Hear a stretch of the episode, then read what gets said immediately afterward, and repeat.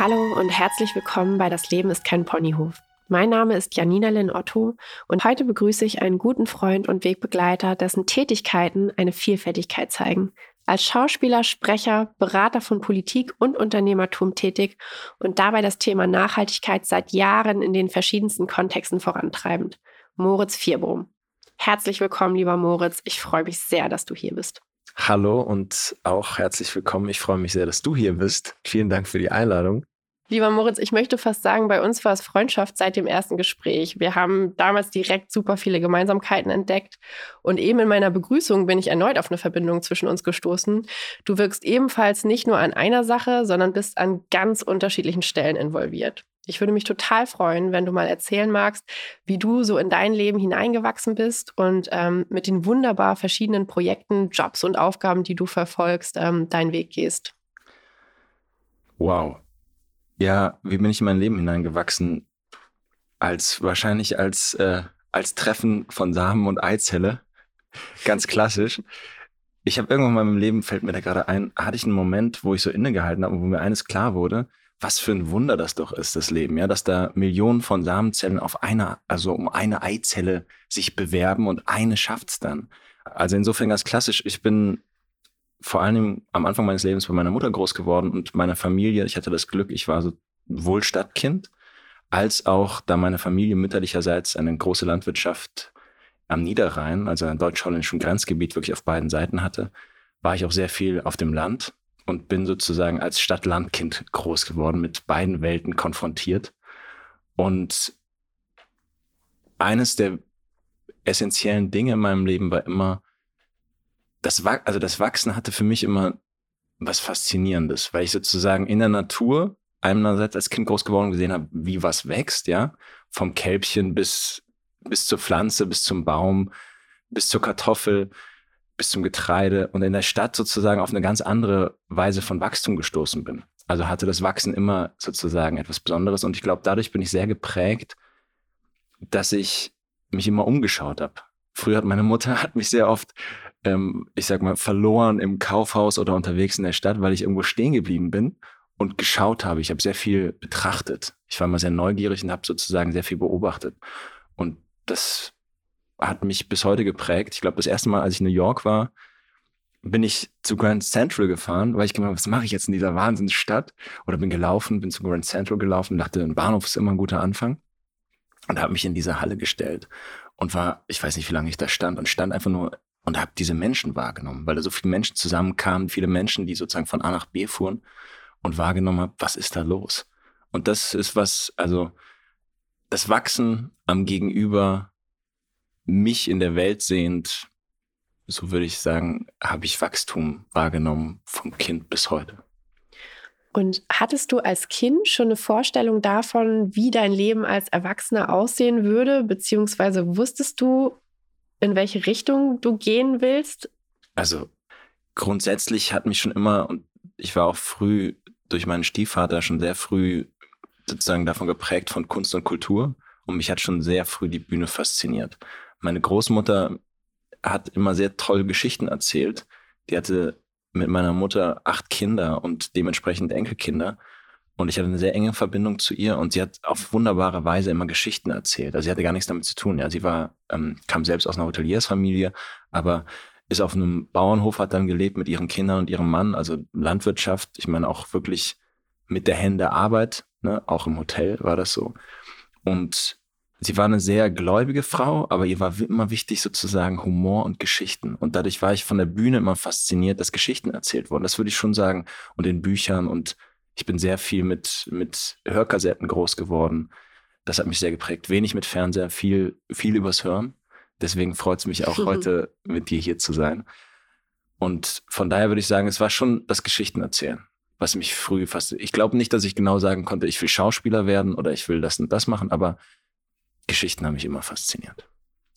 Und die Schauspielerei war ja auch das, was du, ich glaube, die Musik wurde vorher in deinem Leben präsent, aber die Schauspielerei war das, was du, wie du selber ja auch sagst, als klassischen Beruf dann quasi erlernt hast und auch bis heute ja, ähm, was sich sehr prägt äh, bringt, durch dein Leben zieht. Und ähm, wie, wie kamen dann aber die anderen Sachen dazu? Vielleicht magst du noch mal erzählen, wie sich das auch entwickelt hat. Musik hat mich immer begleitet und wird es auch hoffentlich immer, weil für mich ist Musik das direkt emotionalste, aber es gibt natürlich neben Verbindung mit Menschen und Begegnung, aber an Kunst oder Kultur ist Musik das, was mich am direktesten emotional berühren kann und auch so viel Phasen in meinem Leben begleitet. Und ich benutze das auch fürs Schauspiel ganz viel. Ich entwickle immer sozusagen mit einer der ersten Dinge, die ich intu die intuitiv entstehen über die Rollenarbeit, ist immer, was hört der Charakter die Rolle für eine Musik? Was begleitet den? Und auch teilweise baue ich mir das dann als Schauspieler auch. Was brauche ich für Emotionen? Also wie geht, wie geht die Reise der Emotionen? Und das mache ich auch mit Musik. Aber auch sonst, Musik ist, ist da alles. Ist sozusagen der Funk in meinem Leben, aber auch die Meditation. Und ähm, hat mich schon sehr früh immer begeistert. Und ich hatte sehr früh das Glück, sehr viele Konzerte anzuschauen und anzuhören. Was hier momentan leider nicht geht. Und wie bin ich dann, ich bin dann sehr früh habe ich angefangen, auch im Musikbusiness zu arbeiten, sehr jung, mit 14. Und hatte dann immer hab das Gefühl, wow, es ist total spannend, hinter der Bühne zu sein und Menschen, die künstlerisch tätig sind, zu unterstützen, ihr Potenzial zu entfalten. Und gleichzeitig hat mich aber auch immer interessiert, das selbst zu tun. Also wie ist es, wenn ich selbst da stehe und performen, welche Art auch immer. Ja, auch habe ich eine Zeit lang auch musikalisch gemacht, ausgeprägter. Und dann kam das Schauspiel irgendwann als spielerisches Element, als vielleicht auch ja, fast laboratives Experimentieren, etwas über den Menschen und das Sein herauszufinden, weil jede, jede Rolle ist im Grunde genommen ja ein Neuanfang. Das mag ich auch sehr daran. Es ist, hat auch was Buddhistisches. Es ist mit jeder Rolle geht etwas vorbei, nach einer Drehzeit oder nach einer Zeit, an dem man das Theaterstück gespielt hat oder die Rolle gesprochen hat.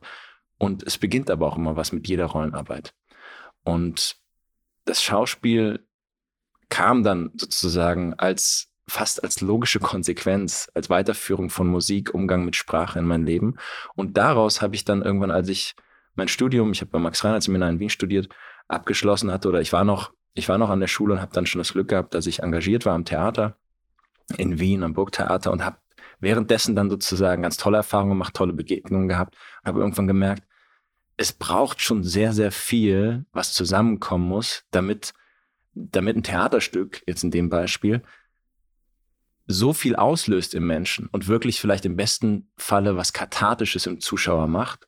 Und mir auf der Bühne, da kann ich sozusagen genau, mit mir eine Orgie feiern, ja, und sozusagen mich erforschen und tun. Aber auch im Zuschauer, da muss so viel zusammenkommen. Also das Stück muss in die Zeit passen, das Ensemble, die Regie, dann müssen die Zuschauer überhaupt erstmal kommen. Also da kommt so viel zusammen, dass ich irgendwann dachte, ich generiere so viel Wissen dabei. Also auf der Bühne mit mir selbst, über was für Grenzen muss ich gehen, wo sind Grenzen von mir überhaupt, was bedeutet Präsenz in einem Raum, was bedeutet Begegnung, ohne was zu sagen. All diese, mein, und die Auseinandersetzung als Schauspieler, nicht nur sozusagen geistig mit, mit all den tollen Dramen und Stoffen, die es in der Welt gibt, sondern auch mit mir, mit mir als Mensch, weil ich natürlich immer eine Reflexion zu mir als Mensch habe, auch wenn ich immer sozusagen die Verwandlung mich, mich interessiert hat, aber auch rein physisch, ja, was für ein, was für ein Geschenk man als Schauspieler hat, mit was man sich alles auseinandersetzen kann. Irgendwie habe ich mich gefragt, aber wie bringe ich das in die Gesellschaft? Weil früher war es ja so, dass Künstler am Hofe immer dazu auch ein Stück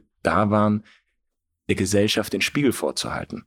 Und das hatte ich irgendwann das Gefühl, das passiert mir zu selten. Und dann bin ich losgegangen und habe mich gefragt, okay, was mache ich mit dem Wissen? Und habe geguckt, ähm, bin durch Zufall einem, einem Coach und Autor begegnet, der so Leadership-Coachings gemacht hat auf sehr erfolgreicher Management-Ebene und hatte einen Bestseller geschrieben und hat mich dann gefragt, kannst du nicht mein Top-Management für die so Rhetorikkurse machen? Und ich war irgendwie Ende 20 oder Mitte, Mitte, Ende 20 und habe gesagt, ja klar kann ich das. Und dann stand ich da und habe mich gefragt, okay, was will ich denn eigentlich beibringen? Und habe erstmal geguckt, in die Begegnung zu gehen, was sehr spannend war, außer der Punkt, dass es immer um die Effektivität des Menschen im Sinne der Wirtschaft ging. Und das hat mich sehr schnell nicht mehr befriedigt, weil ich habe die als erstes tendenziell immer auf den Tisch gelegt, auf den Bauch und sie atmen lassen, weil der Atem ist ja das erste an Bewegung, mit dem wir auf die Welt kommen und das letzte, wenn wir die Welt verlassen. Und da erstmal wieder zu seinem Atem zu kommen, die meisten waren sehr eng, haben sehr an der Brust geatmet, dafür war eigentlich gar nicht der Raum. Die wollten Quick Wins, ich, die, die, wollten ein bisschen, dass ich eine Show abliefer, was ich natürlich machen kann als Performer. Und dann da rausgehen und sagen, oh, ich kann jetzt so und so auftreten und jetzt wäre ich der nächste CEO von Apple oder whatever. Und dann habe ich mich gefragt, okay, wo kann dieses Wissen gebraucht werden, wo sie Inhalte transportieren wollen, die meines Erachtens, meine selektive Wahrnehmung natürlich, wichtig sind für die Welt, die, die sozusagen uns als Gesellschaft oder als Welt voranbringen können. Und da habe ich gesehen, dass es da, wo Inhalte stark transportiert sind und da ich durch meine, wie ich es schon in der Kindheit erzählt habe, Stadt, Land sehr geprägt war von Natur, habe ich gemerkt, oh, Umwelt war immer ein Thema für mich. Auch in meiner Schulzeit war ich bei Greenpeace engagiert und ähm, aber auch immer politisch. Habe dann gemerkt, okay, ganz oft da, wo nachhaltige Themen und Umwelt, das war ja noch vor 10, 15 Jahren ein bisschen anders, ja. Also da war das noch, war das auch schon Thema, aber in sehr in kleineren Bubbles, würde ich sagen. Bin ich auf Stiftung, politische Stiftung zugegangen und habe gesagt, boah, euer Thema gefällt mir so, aber ich würde euch gerne mal spiegeln, was ich von außen wahrnehme. Ich stelle euch mein Wissen zur Verfügung. Und so entstand, dass ich sozusagen angefangen habe, politische Stiftungen zu beraten, was Storytelling und Performance betrifft und das rutschte dann immer mehr sozusagen auch in politische Entscheidungsträger. Und ähm, bei Unternehmen auch. Also Unternehmen, die, die eine Idee vorantreiben wollen, die uns als Menschen weiterbringt, die nicht bloßer Konsum sind, sondern sozusagen, die auch, heute gibt es ja wundervolle Sachen, eigentlich uns als Menschen weiterbringen, die haben ja auch erstmal nur die Perspektive, die sie intern haben und denen eine Außenperspektive zu geben. Und zwar nicht als ich bin studiert XYZ, sondern als jemand, der künstlerisch über Dinge nachdenkt und wie eine Art Sparringspartner auch auf die Dinge schaut. Das vielleicht als kleiner Weg, bis wohin ich jetzt gekommen bin oder wo ich stehe. Ich finde das total gut nachzuvollziehen und so schließt sich mir auch der Kreis, wie du eben die Verbindung über Musik, Schauspiel und dann bis hin zur Beratung sozusagen in die Politik geschlagen hast. Nun hat ja der Tag nur 24 Stunden. Wie triffst du Entscheidungen, wann du was machst und ähm, auch, ja, welche Aufträge du letztendlich annimmst? Wie gehst du da vor? Ich versuche das schon relativ intuitiv zu tun, aber also ich sag mal, jedem Ziel wohnt ein guter Plan inne, meines Erachtens. Und das heißt nicht, dass man den Plan nicht auch unterwegs ändern kann, aber man braucht dafür eine gute Struktur weil sonst ist es schwer anzukommen. Ich versuche mir immer auch Projekte sozusagen zu ermöglichen in meiner Zeit, weil das ist für mich das Kostbarste eigentlich, ja. Also ich meine, wenn man das Gestaltungsmittel, im besten Falle soziale Gestaltungsmittel Geld als etwas versteht und man was machen kann, ist es für mich, sich Zeit zu kaufen, die Möglichkeit, Raum zu haben, Raum zu schaffen. Und da versuche ich immer sozusagen, dass ich auch mich mal verlieren kann in einem Projekt, aber ich habe schon sehr, versuche schon auch eine Struktur zu haben, dass sich das ausgleicht und dass ich die Ziele, die ich habe. Jetzt habe ich gerade zum Beispiel eine ganz wundervolle Serie gedreht, ähm, dass ich die Möglichkeit immer wieder habe. Ich könnte nicht, momentan habe ich auch das Gefühl, ich könnte nicht nur das eine. Ich habe jetzt im, im letzten Jahr auch viel Beratung gemacht, aber ich habe dann richtig gemerkt, boah, ich musste jetzt mal raus, ich muss jetzt mal eine andere Perspektive kriegen. Und das war das Schöne, dass ich dann eine Serie gedreht habe fürs ZDF mit zwei ganz tollen RegisseurInnen und ähm, also Regisseur und Regisseurin und einem ganz tollen Ensemble und da auch wieder zu lernen, im Moment zu sein, sich der Sache hinzugeben und, und da braucht es natürlich auch in der Vorbereitung hatte ich nicht so viel Zeit, eine Struktur, die Zeit zu nutzen, die ich in dem Fall hatte. Und von daher würde ich sagen, ein ausgewogenes Maß an Struktur und ähm, Flug auf Sicht und gleichzeitig aber auch immer wieder Räume schaffen, in denen die Intuition übernehmen kann. Mhm. Und man sagt ja Politik oder Politikern auch durchaus nach, dass sie Machtansprüche besitzen und auch ähm, durchaus ihrem Ego einen gewissen Raum geben. Nun nehme ich dich als jemand wahr, der auch sehr auf Sinnhaftigkeit achtet. Wie schaffst du da diesen Spagat? Suchst du ganz bewusst Menschen, wo du das Gefühl hast, denen geht es um, um den Sinn und nicht um, um das eigene in der Öffentlichkeit stehen, wenn du berätst? Oder wie machst du das? Ich würde sagen, ich hatte bis jetzt das Glück, dass ich grundsätzlich in meinem Leben immer, so wie dich zum Beispiel auch, ähm, getroffen habe, immer Menschen getroffen habe. Und also gar nicht jetzt sozusagen den Plan verfolgt, ich muss die Person treffen. Natürlich, vielleicht gab es auch ganz tolle Begegnungen, wo ich dachte, oh, dieser Mensch interessiert mich. Und dann habe ich sozusagen das eingeladen, dass es passieren kann. Und oftmals hatte ich das Glück, dass es auch passiert, aber ganz oft hat auch das Leben mich dorthin getragen. So, ich habe dem Leben vertraut. Das ist eben ein, ein Grundsatz von mir, zu sagen, dem Leben immer zu vertrauen. Es ist so leicht, wenn das Leben gerade äußerlich bewertet, wow, das läuft super gut beruflich und auf der Beziehungsebene und familiär und was du erreicht hast und so. Aber wenn es mal nicht so läuft, dass man es gerade versteht oder dass es einen vielleicht auch ärgert oder provoziert oder kleiner macht, auch dann zu sagen, ich vertraue dem Leben, weil bis jetzt, ich bin ja immer noch am Leben. Also das Leben, bis jetzt bin ich immer nur ins Leben gefallen. Selbst mit den Erfahrungen, die ich gemacht habe in meinem Leben, in meinem Umfeld mit Tod oder ähm, Zurückweisung oder ähm, vielleicht auch Zielen, die ich nicht erreicht habe. Immer zu sagen, das Leben steht immer hinter mir. Und von daher würde ich sagen, habe ich habe ich ein Stück weit natürlich, wähle ich Menschen dann aus, mit denen ich arbeite, weil ich auch mich bestimmte Themen einfach interessieren. Aber ich habe auch das Glück gehabt, dass mich Menschen gefunden haben, wo das sehr gepasst hat, wo wir sehr sozusagen uns auch oft ohne Worte verstehen konnten. Und eine Arbeit mit einem Menschen ist ja immer ein Prozess. Ich will, will den Menschen, ich, ich, ich kann ihm sozusagen, sozusagen Ratschläge geben oder meine Perspektive darstellen, ja. Und ich finde das als Berater immer, sehe ich das so, die richtigen Fragen stellen, aber die Antwort muss die Person immer selbst geben. Und ich hatte das Glück, dass die Antworten mich auch immer weitergebracht haben. Und natürlich brauchst du in dem Game, wenn du jetzt Politik als solches siehst, ja, ich sehe das immer sehr spielerisch, aus, aus dem Schauspiel kommt, aus Perspektive, brauchst du natürlich auch den Anspruch, dass du sagst, ich stelle mich dahin und sage jetzt, dass es so ist und stehe dafür ein sowohl einer Partei gegenüber als auch der Gesellschaft. Und dafür braucht es natürlich eine gewisse Kraft auch. Und ich hatte das Glück, dass die Menschen, mit denen ich gearbeitet habe bis jetzt, die meisten zumindest davon immer sehr offen waren, selbst zu wachsen und sich nicht gesehen habe als etwas, als eine Person, die über was steht, sondern gesagt haben, ich wachse auch und dabei mache ich Fehler. Und die Frage ist dann, wie gehe ich damit um? Und was ziehe ich daraus?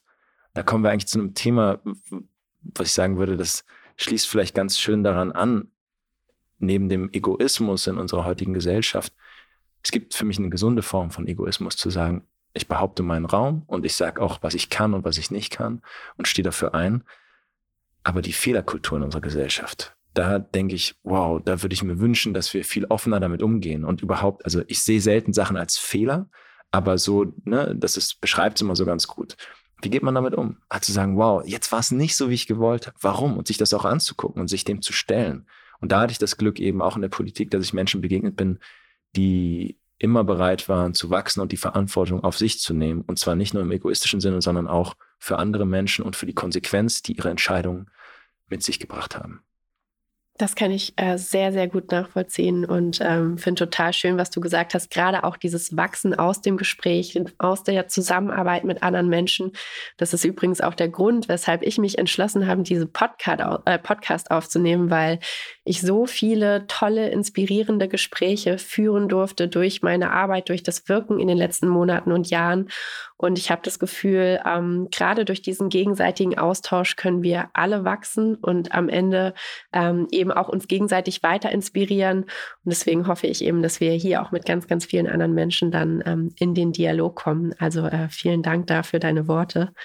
Wenn du erzählst über dein Wirken, dann nehme ich wahr, dass trotz dieser ganz unterschiedlichen Facetten, in denen du bist, trotzdem ja, wie ein, wie ein Schirm über dem Ganzen steht, also wie eine Art Sinnhaftigkeit, ähm, der du dich verschrieben hast, bestimmten Werten. Ähm, Im Englischen würde man sagen Purpose. Vielleicht magst du dazu mal erzählen. Würdest du selber sagen, dass du ähm, so ganz bestimmte Grundpfeiler hast deines Wirkens, die sich eigentlich über alles ziehen? Oder ist es tatsächlich sehr intuitiv geprägt? Es ist sehr intuitiv oder es kommt aus einem sehr intuitiven Verständnis oder Blick. Also, dass mir Sachen begegnen, wo ich merke, oh, da, da habe ich, hab ich eine Baustelle. Jetzt mal rein auf mich gesprochen, ja. Ähm, zugleich glaube ich aber schon, dass man Entscheidungen treffen kann und die eine Wirkung haben. Also die Selbstwirksamkeit, der messe ich einen hohen Wert bei, dass man dementsprechend schon auch sein Leben gestalten kann. Natürlich gibt es ganz unterschiedliche Voraussetzungen von Möglichkeiten, die wir in unterschiedlichen Gruppen als Menschen haben, ja, auch schon auf die Welt bezogen, selbst in Deutschland. Da gibt es ganz unterschiedliche ähm, Möglichkeiten, die aus denen, die wir auch hineingeboren werden und die wir haben. Aber es das heißt nicht, dass man nicht aus denen herauskommen kann. Und ich versuche schon sehr, da meiner Intuition zu folgen und die Werte, die ich habe, ja, vielleicht sage ich, bin ich, bin ich auch ganz offen und ehrlich, ich muss schon zugeben, auch ich scheitere an meinen Ansprüchen. Ich habe sehr hohe Ansprüche und ähm, an mich und ich versuche schon sehr, ich habe, glaube ich, ein sehr humanistisches Weltbild, das kann ich sagen, und versuche aber auch sehr am Bewusstsein zu arbeiten, was, was ich finde, einer der tollsten Geschenke des Menschseins überhaupt, des Seins ist, weil das macht keinen Halt vor Status, vor Herkunft, vor Kultur, vor, ja, also ich meine, Bewusstsein hat jeder und kann jeder auch entwickeln, auch immer weiterentwickeln. Das ist letztlich, sage ich mal, wie ein Muskel, den man trainieren kann. So, ja. Meine Großmutter hat immer gesagt, ähm, man misst oft sozusagen der äußeren Kosmetik viel, viel bei und die innere vernachlässigt man schneller. Ja, also morgens in den Spiegel zu schauen und sich zu waschen und sagen, ah, ich sehe gut aus, ich gehe jetzt raus. Zu sagen, Moment mal, wie sieht's denn eigentlich drin aus? Wie bin ich eigentlich gerade drauf? Und das ist schon was, was mich sehr leitet. Und ich hatte mal in, einem, in, einer, Lebens, in einer Lebensphase, die sehr herausfordernd war, hatte ich irgendwann so die Erkenntnis aus meiner Schauspielperspektive, ja klar, ich schreibe meine Geschichte, also die Geschichte meines Lebens, für die bin ich verantwortlich und die schreibe ich selber. Ich bin gleichzeitig aber auch der Produzent dieser Geschichte. Ich mache die Regie und klar, ich bin der Hauptdarsteller. Aber was ich meistens vernachlässigt habe, war, dass ich auch die Besetzung mache. Das heißt, wenn ich Begegnungen habe, die mich herausfordern, die mich aktivieren, dann bin ich gleichermaßen dafür verantwortlich. Weil es zwingt mich in dem Sinne ja keiner. Also jetzt muss man das wieder auch vorsichtig sagen, weil es gibt auch sicherlich Situationen im Leben ähm, bei Menschen, wo sie in Situationen gezwungen werden. Das will ich gar nicht damit kleiner machen, aber grundsätzlich entscheide ich mich für unsere Begegnung zum Beispiel. Ja? Ich habe mich, ich habe dich gesehen, dann geht in meinem Hirn schon relativ viel los an Bewertungsmerkmalen, an Ideen, an Konzepten, die sozusagen wirken. Und jetzt kann ich entscheiden, wie gehe ich damit um? Stelle ich die beiseite? So war es damals für mich, ja. Es ging relativ viel los. Uns hat eine gemeinsame Freundin vorgestellt und es ging relativ viel los. Ich wusste nicht, wer du bist, du wusstest nicht, wer ich bin. Und dann haben wir irgendwie drei Sätze gewechselt und alles, was an Vorstellung und an Bewertung da war, war weg. Und ich sag mal, das halte ich als ein sehr hohes Gut und in dem challenge ich mich auch immer wieder, dass ich sage, ich bin mit dafür verantwortlich. Und wenn mich eine Person, zum Beispiel familiärer Umkreis oder so, besonders oder arbeitsmäßig aktiviert, dann sage ich auch, vielleicht ist diese Person auch einfach sehr gut besetzt und spielt ihre Rolle unfassbar gut. Ich will jetzt nicht Leben nicht als Spielen betrachten, aber übersetzt als Metapher. Und dann kann ich dankbar sein und komme auch wieder in die Liebe und kann sagen, wow, ich kann dadurch was lernen. Ich bin sozusagen gespiegelt. Ich habe dazu dir etwas mitgebracht. Uh, und zwar einen Gedanken eines äh, Poeten, des persischen Poeten Rumi, der hat den wunderbaren Satz gesagt, gestern war ich klug und wollte die Welt verändern, heute bin ich weise und verändere mich. Und das ist sicherlich ein Grundsatzwert, den ich habe und der mich prägt. Und das versuche ich sehr. Und da ist mein Maß manchmal wahrscheinlich zu streng auch für mich selbst, kann ich sagen. Aber ich stelle mich dem und ich, also Beispiel, ein gutes Beispiel ist immer, ich habe jetzt seit einigen Jahren ein Faltrad und ich habe das eigentlich immer am Mann, an mir dran. Und das ist auch Fahrradfahren ist für mich auch wie Atmen. Wenn ich mein Fahrrad nicht habe, dann funktioniere ich nicht oder funktioniere anders. Und es ist interessant, weil es ist ein so tolles Mittel, in, in den ICE zu steigen und du wirst angesprochen, sozusagen ans Set zu kommen, sagen, bist du mit dem Fahrrad gekommen? Ja, ich bin mit dem Fahrrad gekommen. Und also es ist, ohne dass ich sozusagen die Leute jetzt trigger und sage, ja, du hast dich fahren lassen, aber sie sehen, ich inspiriere sie einfach, weil ich es tue und weil ich bei mir anfange. Und das sehe ich als große Kraft, dass ich die Selbstwirksamkeit, die wir als Menschen haben, als, als unfassbares Geschenk. Und wenn wir das ohne die Wertung tun, dass der andere das ganz anders macht in seinem Leben und einen anderen Weg hat. Und da ist auch das Bewusstsein für mich so ein hoher Wert, weil es kann sein, dass du andere Erfahrungen gemacht hast bis jetzt, aber dir kann heute noch oder morgen was passieren, was dich in deinem Bewusstsein so verändert, dass du auf einmal das, was ich meine, ganz anders verstehst oder verstehen kannst vielleicht auch. Und vielleicht auch dann ein Faltrad hast. Ich will nicht, dass alle Menschen Falträder haben, aber doch, ich wünsche es den meisten. Das, das klingt gut. Moritz, ich ähm, finde es einfach wunderbar und großartig, wie du äh, durchs Leben gehst. Und ich glaube, du kannst viele Menschen inspirieren. Du hast davon gesprochen, ähm, dass man eben offen an Menschen herantritt, dass man sie nicht in Schubladen steckt, sondern dass man neugierig ist und schaut, was ist das für ein Mensch, was hat der vielleicht für einen, für einen Hintergrund, ähm, was bewegt ihn. Wie schaffst du es, neugierig zu bleiben? Ist das ist es deine Natur oder gibt es da bestimmte Mechanismen vielleicht sogar, die dir, die dir dabei helfen? Ich würde sagen, ich bin da sicherlich durch meine Kindheit, Kindheitsgeschichte geprägt. Ja, ich bin im ersten Teil ohne meinen Vater groß geworden und habe sicherlich immer auch nach Orientierungsfiguren gesucht. Also ich habe immer sozusagen den Raum gescannt. Ich habe hab das Bild aus meiner Kindheit, dass wenn es bei uns zu Hause geklingelt hat, also jemand von außen in diese Welt kam, die ich mit Lego oder wie auch immer erbaut hatte oder mit Töpfen, auf denen ich Schlagzeug gespielt habe, da reinkam, dann war ich immer auf Hab 8, weil es war dann erstmal nur meine Mutter da. Und ich musste abchecken, ist sie safe, sind wir safe. So ein Bild habe ich davon.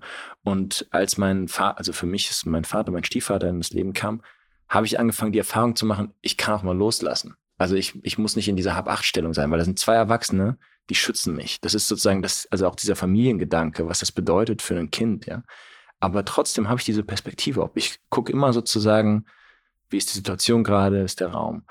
Und natürlich bewerte ich. Also ich meine, dieses, dieses, wie viele Gedanken haben wir am Tag? Ich glaube, an die 60.000 oder so Gedanken haben wir am Tag und da sind sehr viele Bewertungen. Und gerade, ich habe gerade von meinem Faltrad gesprochen. Ich sitze auch immer wieder, stelle ich fest, auf meinem Rad und höre die Stimme sagt, Mensch, warum fährt denn dein Weg, der Penner? Und das ist einfach auch nur ein Stern unter vielen, der seines Weges fährt. Der will mir nicht in den Weg fahren.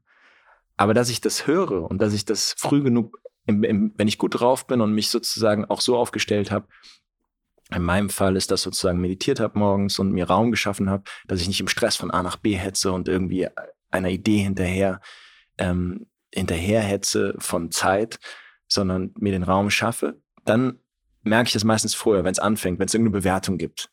Manchmal bin ich aber auch so konstituiert, dass ich es erst währenddessen merke und dann erst stoppe. Oder ich merke es erst hinterher. Aber damit ehrlich umzugehen, auch dem Gegenüber zu sagen, boah, ich dachte am Anfang, das habe ich dir auch gesagt, habe ich die und die Bilder gehabt. Und das auch ehrlich zu sagen und zu teilen und sich damit zu zeigen und sich auch nicht dafür zu schämen, sondern zu sagen, ja, auch das bin ich als Mensch ich bewerte und dieses, unser System von Bewertung ist ja auch total gut, sonst würden wir sozusagen täglich überfahren werden, wenn der, wenn da oben nicht äh, Alarm anginge und es heißt, da kommt ein Auto, geh nicht rüber. Das ist ja total sinnvoll. Und die Frage, brauche ich das immer? Und dieser Stimme sozusagen Herr zu werden, ähm, das versuche ich, dem versuche ich mich schon zu widmen in meinem Leben. Weil ich sage, da gibt es eine Aufgabe und auch eine Challenge. Und das ist letztlich jeden Tag eine neue Herausforderung. Das ist auch das Schöne am buddhistischen Gedanken, dass man sagt, jeden Tag lebt etwas neu auf und es stirbt auch etwas. Also ich habe jedes Mal neu die Chance. Absolut.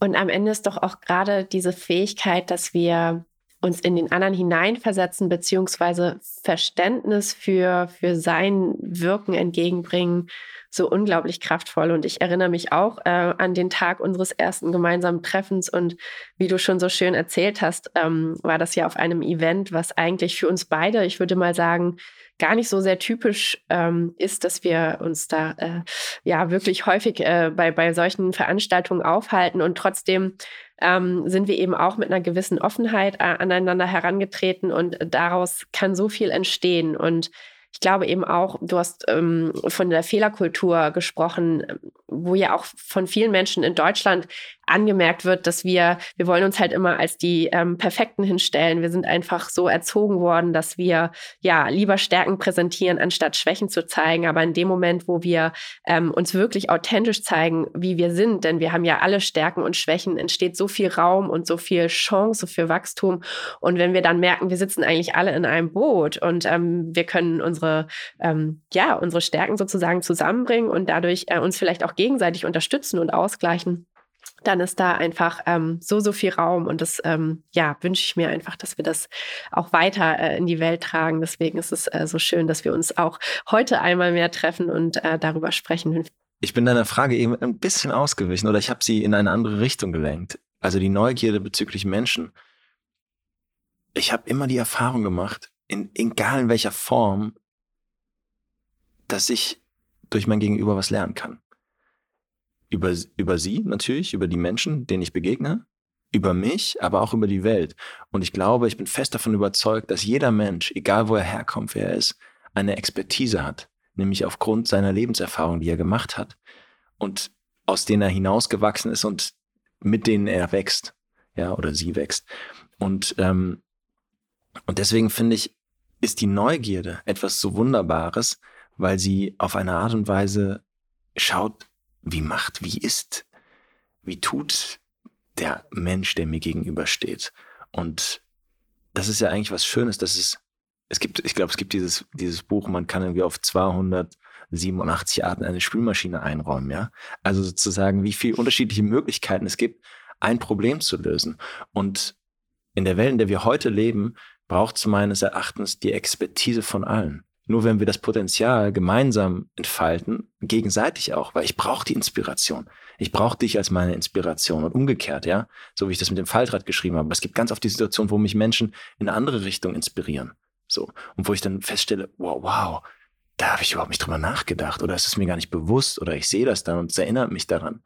Und da können wir uns gegenseitig viel mehr noch unterstützen, um auch zu überlegen, in welcher Weise wollen wir uns verändern Veränderung ist ja etwas, was, was ongoing ist. Das hört ja nie auf. Das ist ja im besten Fall etwas, also Lebendiges. Da ist die Natur mir auch so ein unglaubliches, ja, unglaubliches Geschenk und Inspirationsrefugium, äh, weil die Natur zeigt ja allein schon in den Jahreszeiten, ja, also, dass es auch den Winterschlaf braucht. Es braucht die Ruhe, damit etwas wachsen kann. Es braucht sozusagen, der Boden muss erstmal sozusagen wieder, und dann kann langsam wieder was entstehen. Also auch die Reflexion, so die Natur ist da so kraftvoll und wir können so viel daher lernen. Und diese Natur liegt ja auch in uns als Menschen. Wir entstammen der ja. Absolut. Jetzt habe ich dir ja gerade was über meine Neugierde und auch davon erzählt, wie mich das inspiriert, wie mich andere Menschen inspirieren. Ich nehme dich ja auch als ein Mensch wahr, der sehr offen ist für Inspiration durch andere Menschen. Wie, wie trägt dich das denn durchs Leben? Deine Neugierde und die damit mögliche verknüpfte Inspiration oder überhaupt, was inspiriert dich?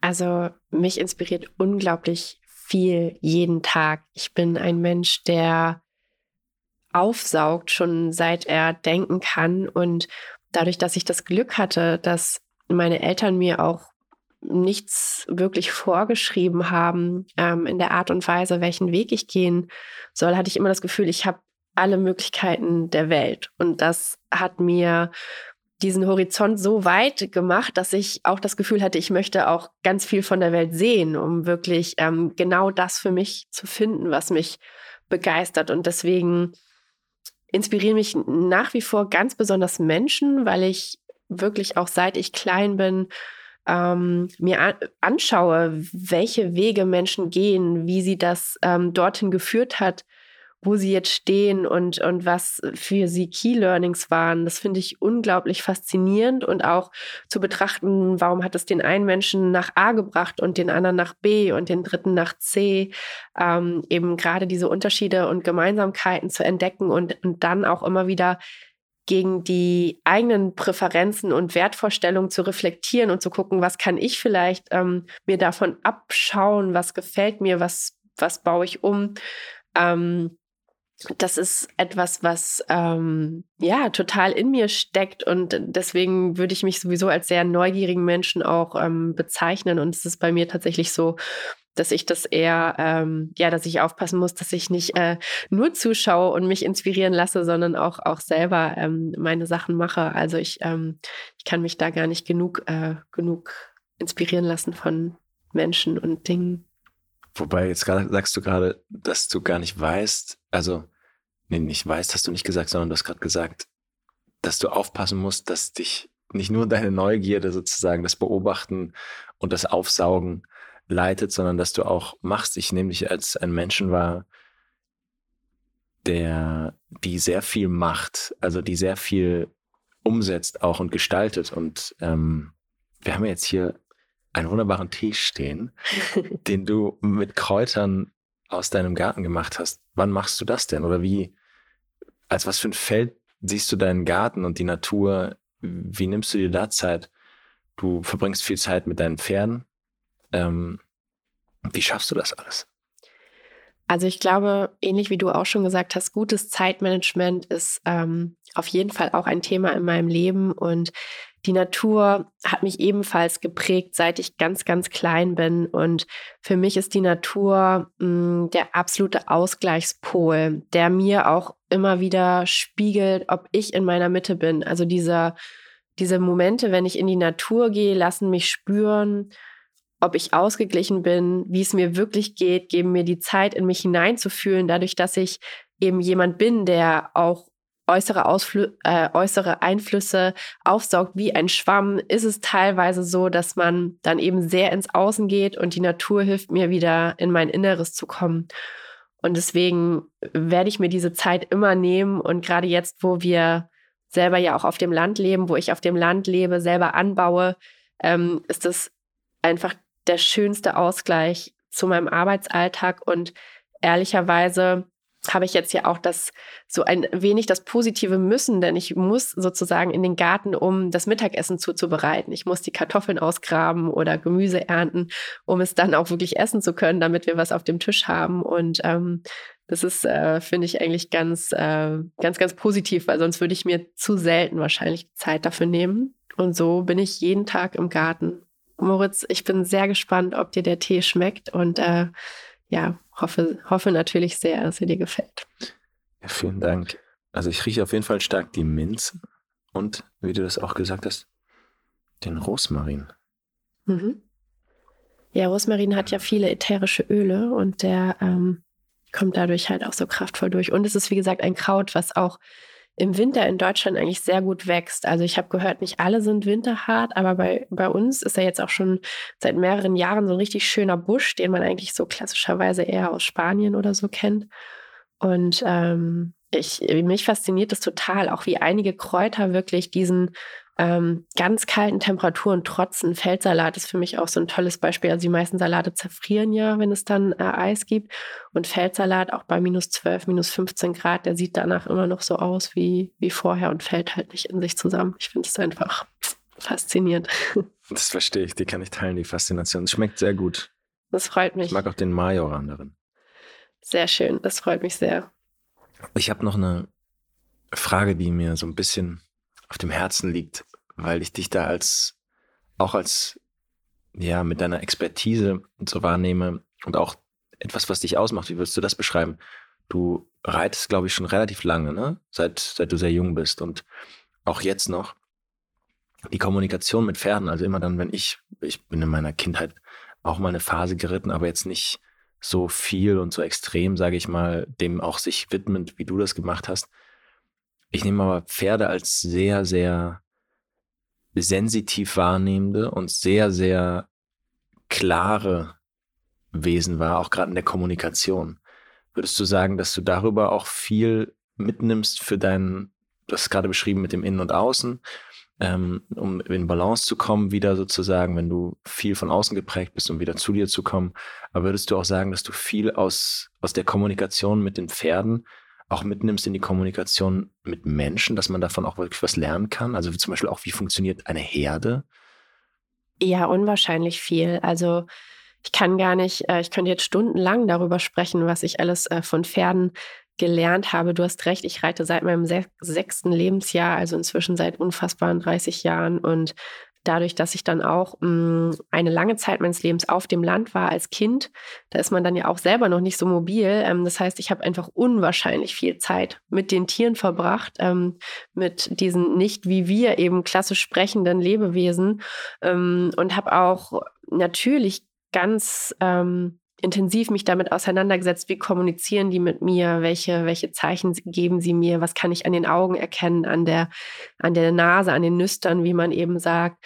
Und ähm, das hat mich definitiv unwahrscheinlich geprägt und ähm, hat mir eben auch diese Vielfältigkeit gezeigt. Am Ende ist es ja bei Menschen wie bei Tieren, ähm, jeder hat seinen eigenen Charakter und seine eigenen Vorlieben. Und genauso wie du sagst, es gibt Rangordnung, es gibt halt gewisse Regeln, an die man sich vielleicht zu halten hat. Und ähm, ja, Tiere sind äh, oder Pferde sind großartige Tiere. Und äh, ich bin nach wie vor einfach sehr, sehr dankbar, die in meinem Leben äh, zu wissen, die sind für mich auch auf jeden Fall ein Spiegel. Und ähm, gerade dieses gute Gedächtnis, das Pferde ja auch haben, dass man das immer im Bewusstsein hat, dass man wirklich ganz bewusst überlegt, wie man ähm, mit ihnen agiert. Denn wenn du ein Pferd einmal nicht so gut behandelst oder ungerecht behandelst, ähm, ob es das jemals wieder vergisst, das weiß man nicht. Deswegen sollte man da wirklich überlegt handeln. Und äh, auch das hat mich definitiv ähm, sehr geprägt, ja. Ich habe das vor ein paar Jahren gesehen, wirklich, und auch gelernt, dass Pferde auch lachen. Mhm. Die können richtig strahlen. Also wenn die, das finde ich faszinierend, das ist, dass einem das gar nicht vorher, also ich meine, ich beschäftige mich ja mit Mimik sozusagen auch über das Spiel. Und das ist, das sah so toll auszusehen, dass dieses Pferd wirklich gelacht hat oder gestrahlt hat. Absolut. Und Pferde können auch richtig böse gucken. Also man sieht es ganz stark an der Nase. Die ziehen dann ihre Nüstern wirklich so hoch. Also meine Stute, die kann das sehr, sehr gut. Ähm, und wenn, wenn man da einmal so diese Sensibilität dafür hat, dann, also bei der weiß man ganz genau so, oh, also heute ist wirklich ähm, nicht gut Kirschen essen mit ihr. Ja. Und dann, was machst du dann? Lässt du sie dann auch? Es kommt so ein bisschen drauf an. Also ich versuche dann natürlich, dann necken wir uns äh, ein wenig gegenseitig und dann ähm, nehme ich aber schon auch Rücksicht. Also klar, ich habe jahrelang äh, Reiten als Leistungssport betrieben und da hat man natürlich einen ganz anderen Bezug nochmal zu den Tieren. Inzwischen ist es so, dass ich das ja ähm, zu meiner und hoffentlich zur Freude des Pferdes mache. Das heißt, ähm, es wäre ja vermessen, wenn ich dann nicht auch sagen würde, okay, wenn du jetzt heute irgendwie ganz schlecht drauf bist, dann ja, gehe ich darauf nicht ein. Aber wenn man dann irgendwie was Schönes zusammen macht äh, und ein bisschen in die Natur reitet, das weiß man ja selber auch. Manchmal braucht man jemanden, der einem dann ähm, einen positiven Impuls gibt und dann sieht die Welt äh, schon wieder besser aus. Das versuche ich dann bei den Pferden auch.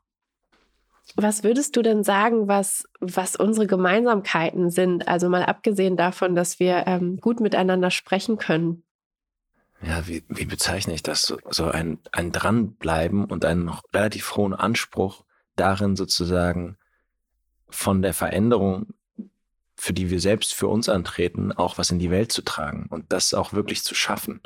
Also, und das, was, was, was ist natürlich auch immer eine Frage der Perspektive, aber das, was funktioniert oder da, wo tolle, tolle Potenziale stecken, die auch zu entfalten, bei uns selbst, aber auch in anderen und mit anderen zusammen. Und ähm, ich hatte immer das Bild, da habe ich, da ging es um Beratung und da habe ich gesagt, habe ich mich gefragt, wie, wie nehme ich meine Arbeit wahr?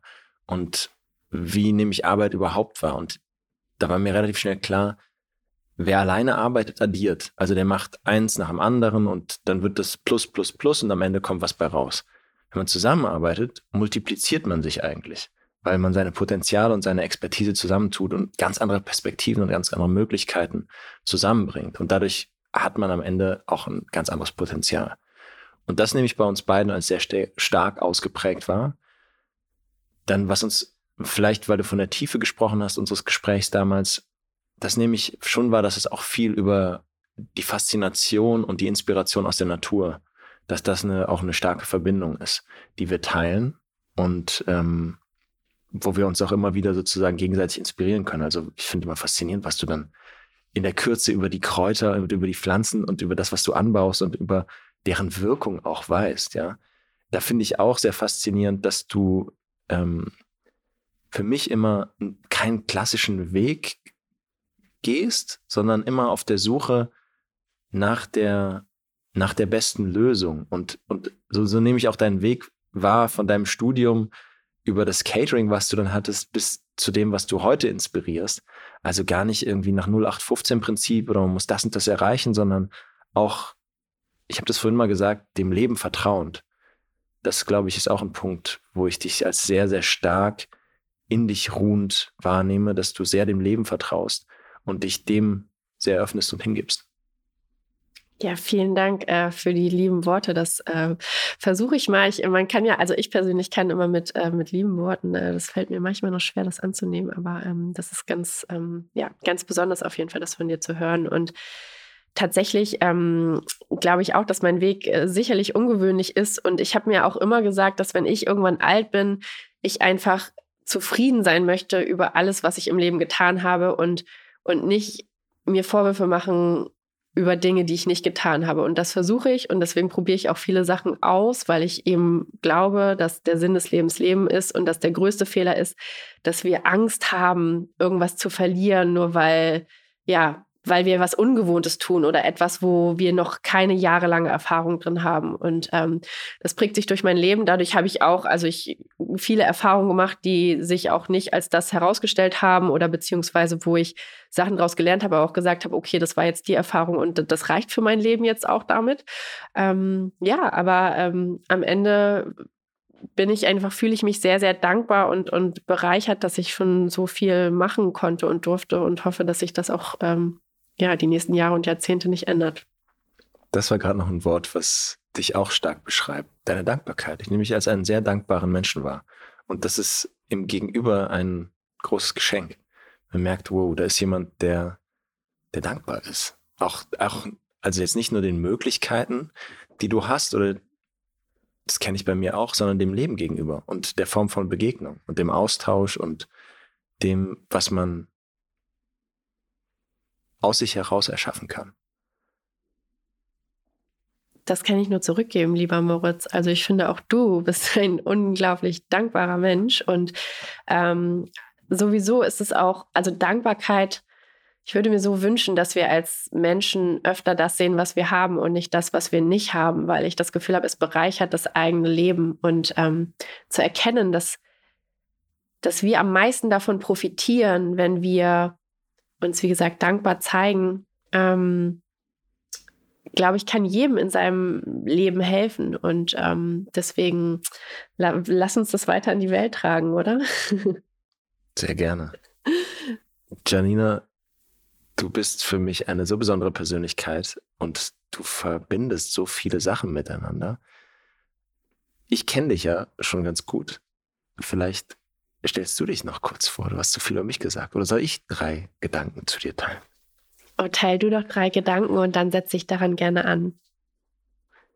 Also aus meiner Tätigkeit als Schauspieler denke ich gerne über Rollen nach. Und ich nehme dich als ein Mensch wahr, der sehr viele Rollen spielt. Im positivsten Sinne das Spielen ist gemeint. Oder die sich als Zuhause versteht in verschiedenen Rollen. Ich nehme dich vor allen Dingen jetzt in den letzten Jahren wahr als Stiftungsvorständin in dem du ganz viele tolle Projekte, die nachhaltig und die transformativ in die Gesellschaft strahlen, voranbringst. Als Mutter, als Unternehmerin, als Landwirtin. Du hast, ähm, wie soll ich sagen, als Pferdeflüsterin. ähm, und auch als, du hast ja einen unglaublich unnormalen Weg, würde ich sagen, wie du von deinem Studium bis jetzt, das du verbracht hast. Vielleicht erzählst du dazu nochmal was, das würde mich auch interessieren, weil ich gar nicht weiß, ob ich alles kenne dazu. Sehr gerne. Und ein unnormaler Weg ist ein unheimlich großes Lob für mich. Das ist, ähm, nehme ich gerne so an. Vielen Dank. Ähm, und das stimmt, ja, in der Tat. Ich habe immer versucht, meinen Weg so zu gehen, wie er sich mir gezeigt hat. Und ich hatte immer das Gefühl, es ist gar nicht alles vorgefertigt und das ist auch gut so. Deswegen habe ich immer wieder auch überlegt, ähm, ob ich dann wirklich studiere und eine klassische Karriere mache oder doch Profireiterin werde oder eben ähm, ja dann doch auch irgendwie in die Ernährungswelt gehe, was ich zwischendurch dann ja auch gemacht habe. Am Ende habe ich mich aber immer wieder gefragt, womit kann ich wirklich viel bewirken und eine eine Veränderung ähm, schaffen, die mir so wichtig ist, weil ich glaube, wir haben so viele Herausforderungen in der Welt und am Ende beginnt die Veränderung mit uns und mit den Möglichkeiten, die wir haben, dass wir diese nutzen und, und uns mit anderen dann verbinden und, und dadurch eben die Möglichkeiten potenzieren. Und so bin ich jetzt über die Jahre eben tatsächlich schwerpunktmäßig in meine Stiftungsarbeit gekommen und unwahrscheinlich dankbar dafür, Nichtsdestotrotz konnte ich die anderen Interessen nie ganz loslassen und deswegen bin ich eben auch nach wie vor Landwirtin, ähm, natürlich Reiterin, natürlich Mutter, ähm, sowieso auch die äh, schönste und erfüllendste aller Aufgaben und ähm, ja, das, äh, das stimmt. Mein Weg ist wirklich äh, sehr individuell. Und würdest du sagen, dass sich da in deinem Leben oder auf diesem Weg ein bestimmter Glaubenssatz begleitet hat? Ich habe tatsächlich mehrere Glaubenssätze und einer davon, der mir direkt in den Kopf kam, ist, nichts ist beständiger als der Wandel. Ich glaube daran, dass im Leben alles im Fluss ist und dass wir uns wirklich in dem Moment, wo wir uns dem Leben öffnen und die Chancen ergreifen, die sich uns bieten, ähm, Dinge passieren, die viel, viel besser sind als das, was wir hätten planen können. Und so versuche ich eben durch mein Leben zu gehen. Das passt zu meinem. Ich habe irgendwann mal aufgegriffen, ich weiß gar nicht mehr, woher der wirklich kommt. Ich glaube aus dem Sport. Die Situation ist mein Coach und ich bin ihr Schüler. Also sich sozusagen dem Leben wann immer möglich wirklich zu stellen. Absolut. Wir könnten jetzt eine Sprücherunde machen. Also es gibt ja auch diesen Spruch, ähm, das Leben mischt die Karten, aber wir spielen. Es liegt auch sehr nah bei dem, äh, übrigens auch ein Spruch, den ich sehr äh, omnipräsent in meinem. Den mag ich, den habe ich noch gar nicht so noch bewusst gehört. gehört. Okay. Von dir auch nicht. ich habe aber auch, ich habe so viele, so viele Sprüche. Übrigens auch von Rumi gibt es einige Sprüche, die ich äh, unwahrscheinlich schätze und sowieso von, von Einstein. Ich ähm, bin ja ein großer Verehrer von Einstein tatsächlich. Es gibt da so einige, ähm, ja, da, müsste ich, da, da, müssen wir mal eine Folge zu machen, wirklich, wo wir die, die Weisheiten der großen Menschen, die schon gelebt haben, hier. Aber am Ende ist es auch nach wie vor so, dass man so viel daraus ziehen kann. Ich habe immer so das Gefühl, die, die Intelligenz war schon seit langer Zeit da und es geht wirklich auch darum, dass wir das jetzt wieder in die Welt tragen und wir haben so viele Möglichkeiten mit dem Internet, ähm, ja, Wissen Menschen zugänglich zu machen und ihnen die Möglichkeit zu geben, viel aus sich zu, ja, zu machen sozusagen und, und den eigenen Weg zu gehen. Und dadurch öffnet sich einfach der Horizont und das den, den Menschen zu ermöglichen, ist tatsächlich für mich ein großer ähm, Antrieb und auch äh, ein Grund, diesen Podcast zu machen. Lieber Moritz, ähm, wir müssen auch langsam zum Ende kommen, leider. Ähm, eine Frage am Ende, die ich jedem Gast stellen möchte. Wenn morgen ein Wunder geschehen würde, was würdest du tun, wenn du komplett alleine eine Veränderung in der Welt bewirken könntest? Starke Frage. Nicht so leicht zu beantworten. Das Erste, was so auftauchte, dass alle Menschen einen Moment am Tag haben, wo sie meditieren. Und dann dachte ich, oh nee, weil es klingt ja fast schon diktatorisch, dass alle Menschen das machen müssen. Und das etwas, also jetzt wieder zurückzukommen, was könnte alle gleichermaßen so inspirieren, dass vielleicht das die Folge wäre? Dass klar wird, dass das Leben endlich ist und jeden Tag so viele Möglichkeiten bietet und auch die Möglichkeit, kurz innezuhalten und das wertzuschätzen und wahrzunehmen. Und darüber hinaus fallen mir jetzt von Mobilitätswende bis eine andere Agrar- und Landwirtschaft bis hin zu, fallen mir so viele Sachen ein. Aber das, ich glaube, dass wirklich über das Bewusstsein der Menschen und es verändert sich ja, wenn ich mir angucke, wie unsere Eltern groß geworden sind. Und also selbst vor wenigen Jahren war es noch im deutschen Gesetz möglich, dass, dass sozusagen als Ehepartner man seine Frau schlagen durfte, ja, dass das nicht unter Strafe stand.